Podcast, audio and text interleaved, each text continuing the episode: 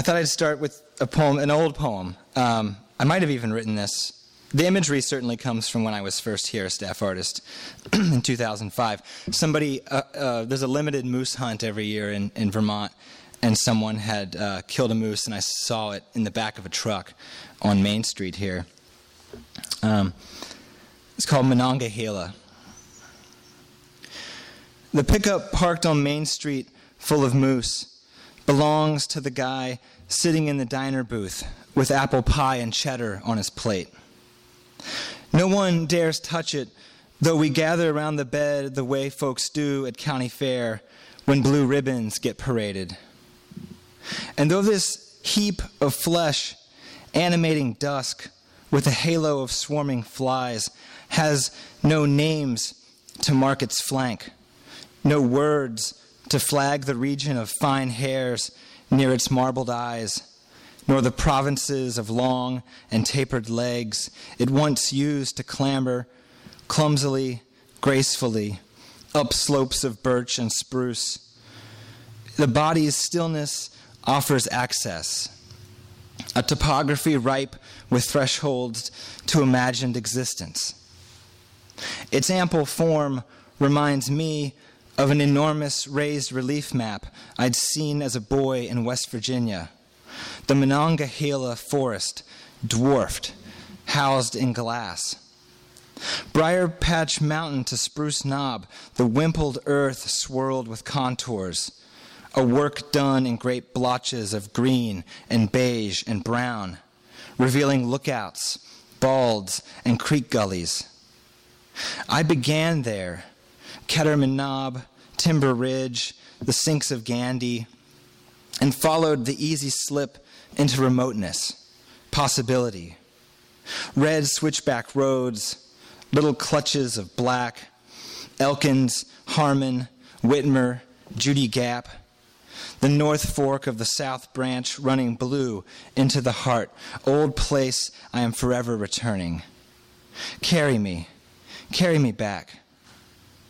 In the afterglow of evening in this village in Vermont, Butternut, Whiteface, and Madonna peer into that truck bed like some perverse nativity as the wind unhinges a skein of leaves that swirl and light onto the hide.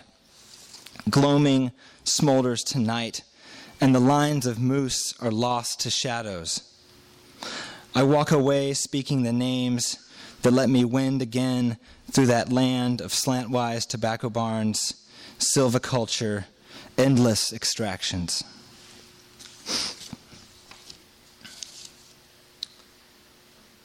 So, a lot of my work does go back to West Virginia, where I grew up, um, including uh, this one too um, Town.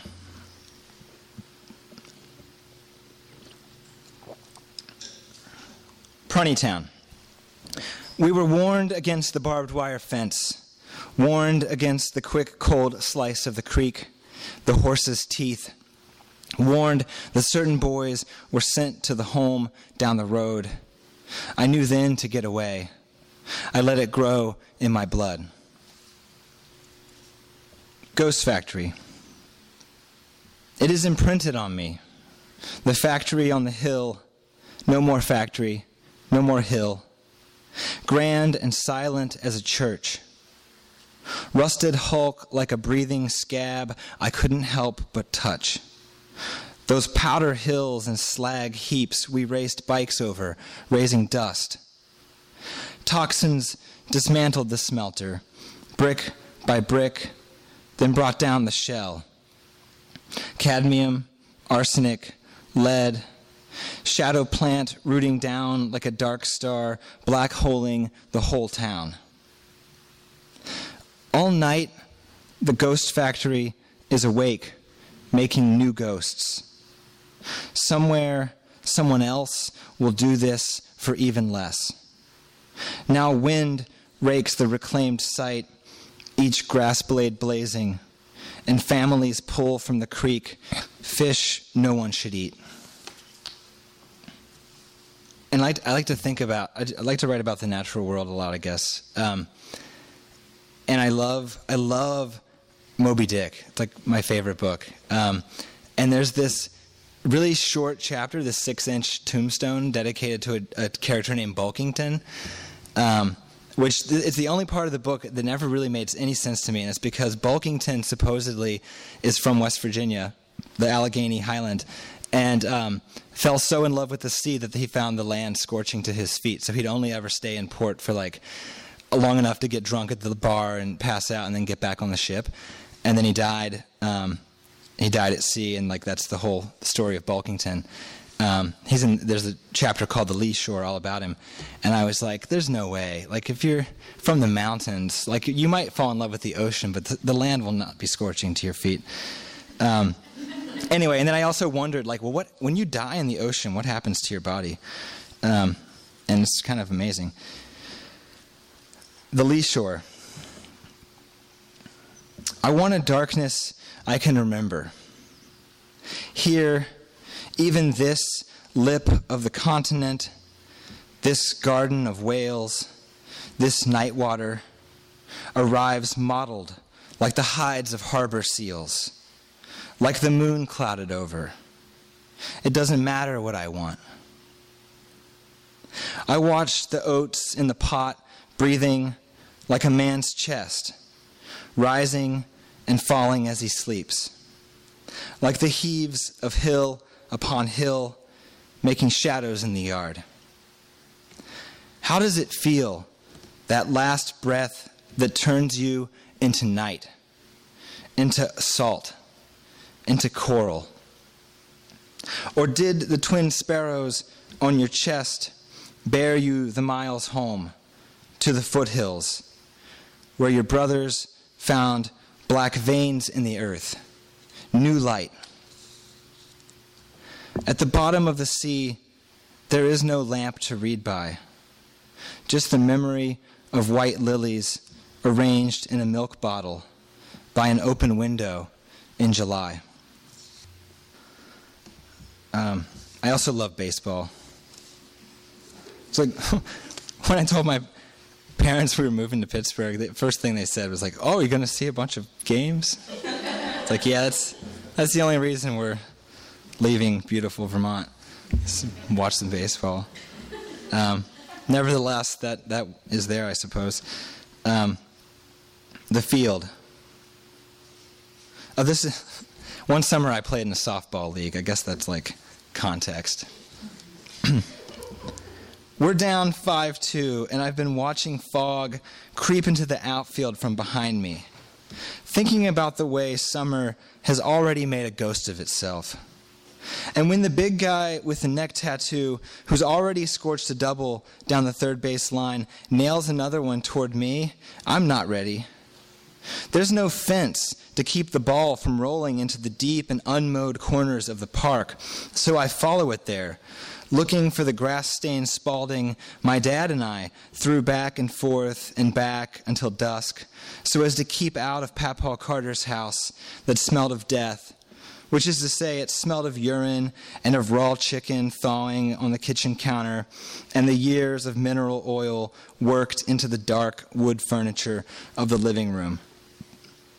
One of Papaw's farm cats slinks by, splash of blood on its white face, and I am looking for the ball, keeping my eyes away from the house and the man in the house who shares my blood whose purpled toes had to be cut off to save the left foot, whose purblind pony paced a circle in the bare grass, whose papery voice was kept thin under blankets in August. When he dies, my mom says his heart will fly home to Jesus. And I picture this bloody form, like the red bird the cat dragged into the dooryard, rising over the farm, over the low gray skies of Town, vanishing beyond the mountains. Papaw died in a room with the TV on mute.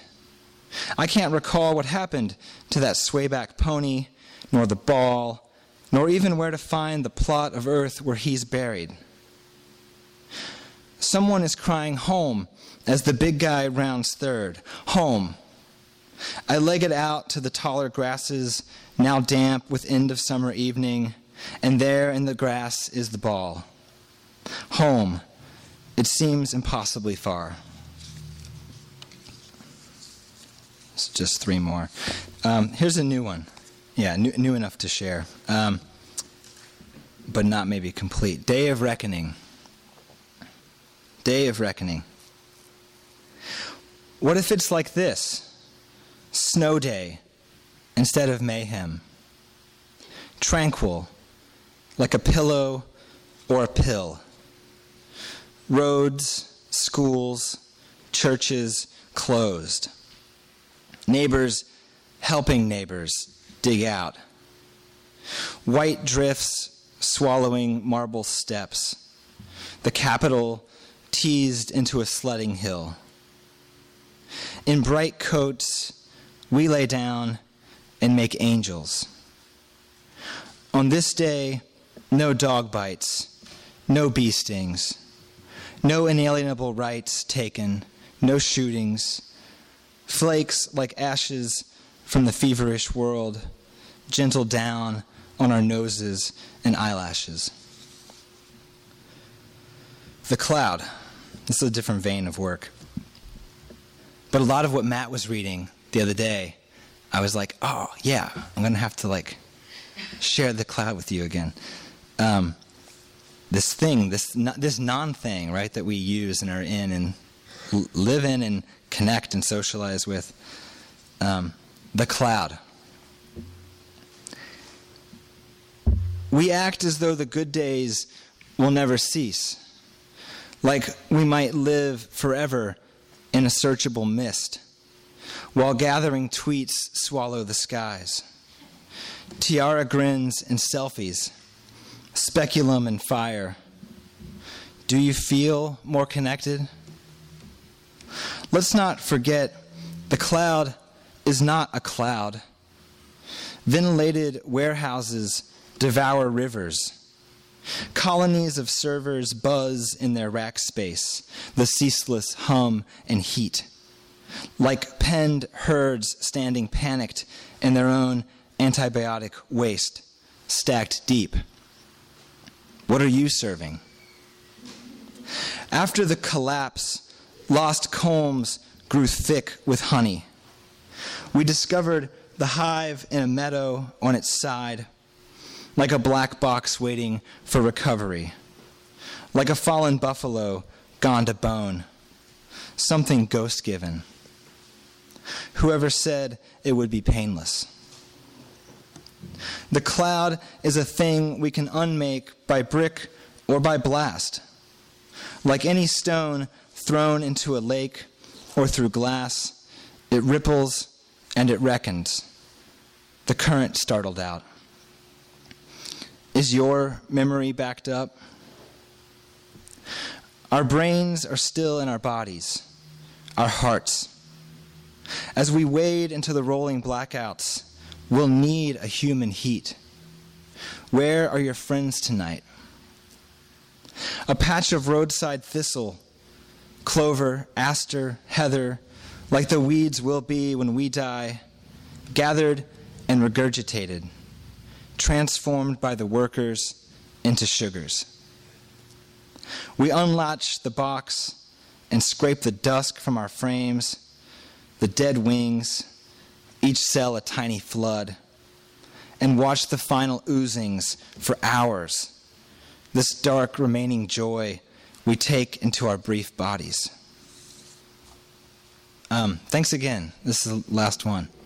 And then we get to hear from Laurie, um, whose capable hands the whole writing program will be in through the end of this year, which is very exciting. the Pines. When the last satellite blinks out, we'll be left with only stars again, the bare sky and language our friends, old stories and recitations. Where do we go when we go dark? We collect ourselves among the trees, groping a little with our feet along the logging roads, skylighted by broken crowns, to earth again, little bivouac we dreamed by the lake. I was born of the water into light, just like you. The pines were born of fire. Some of them were crucified in creosote, strung up for long distance utility. Even with all night forever, all is never lost. While hurt patrols the hollowed veins of our once cities, our memories, our hearts will engine what can be kept of us. Your hand in mine, a blessing. Tall pines drink the wind, hold steady in its paws. There is another world, and it's inside this one. Before we became data, each of us a garden, the inch of dirt that keeps us human. Brothers, are you ready? Ready to go home? We'll gather like New Day monks or moths, a fire between us. Each heart warm friend, we reckon them one by one, each name a bead in the bracelet, each arrival a thanksgiving. In the face of the lake, stars make replicas of themselves, forgetting our names for them, so we can all begin, tender as children, making a new life in the trees. Thank you.